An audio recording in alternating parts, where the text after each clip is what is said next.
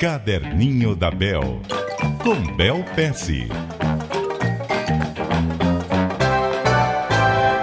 Muito bom dia para você, Bel. Bom dia, Milton, e bom dia, ouvintes. Nesta semana nós já conversamos aqui no caderninho sobre o que é melhor para você. Definir bem o que é melhor para você. Nossa hashtag de hoje é melhor novamente, porque é essa anotação que você traz para nós. Sim, eu estava pensando bastante, é, principalmente num trabalho que a gente faz, né? É, eu defendo bastante que, poxa, claro, é normal a gente errar algumas coisas, é normal a gente aprender, a gente tem que aprender com os erros. Mas, por outro lado, é importante você ter que ter a consciência de que você está lutando para ser o melhor do mundo naquilo que você faz. Vou dar um exemplo simples, tá? É, você quer ser o melhor professor, você quer ser um bom professor de geografia. Bom é diferente de ser o melhor. Agora, o que eu estou dizendo aqui não é se mate para ser o melhor do mundo, não é isso.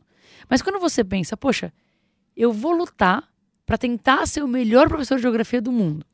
Só por pensar nisso, você já começa a definir para você o que, é ser o melhor. As pessoas têm parâmetros diferentes, né? Então, é engraçado isso. Quando você desenha como você seria o melhor professor de geografia do mundo, você já coloca nesses parâmetros quem você é.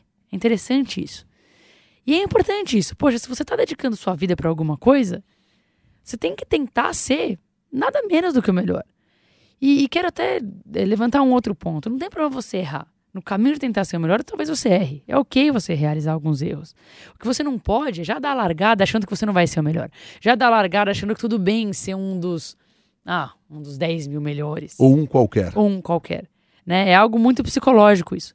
Então, eu queria desafiar a galera a desenhar isso dentro do que você faz na sua vida. O que, que é o melhor?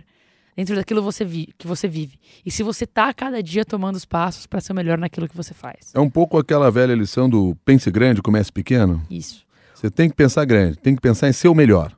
Exato. E tem que ter um plano para ser melhor, não é só pensar. Né? Por isso que é bom quando você pega e desenha o que, que é o melhor para mim.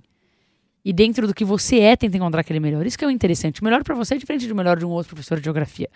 Agora, se você consegue fazer aquilo, se o melhor de você está dentro de você, para que ter uma meta que seja menor do que isso? E aí fica mais fácil até de você traçar a sua estratégia para chegar até lá. Exato. Anotado isto aqui no meu caderno também, Belpesse. E você, o que você pensa desse assunto? Conte para nós em caderninhodabel.cbn.com.br. Muito obrigado, Bel. Até amanhã. Até amanhã.